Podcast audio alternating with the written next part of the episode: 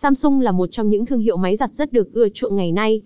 Tuy nhiên, trong quá trình sử dụng vẫn có rất nhiều người không biết kiểm tra lỗi và cách khắc phục cơ bản khi thiết bị gặp sự cố. Có thể kể đến là lỗi IE máy giặt Samsung. Vậy mã lỗi này thể hiện điều gì, xuất hiện khi nào? 1. Tổng quan về dòng máy giặt Samsung. 2. Lỗi IE máy giặt Samsung là như thế nào? 3. Nguyên nhân và cách xử lý khi máy giặt Samsung xuất hiện lỗi IE. 31 lỗi IE máy giặt Samsung do bị kẹt tiếp điểm phao áp lực. 32 áp lực nước cấp cho máy giặt Samsung quá yếu. 33 lỗi IE máy giặt do bót mạch điều khiển bị hỏng.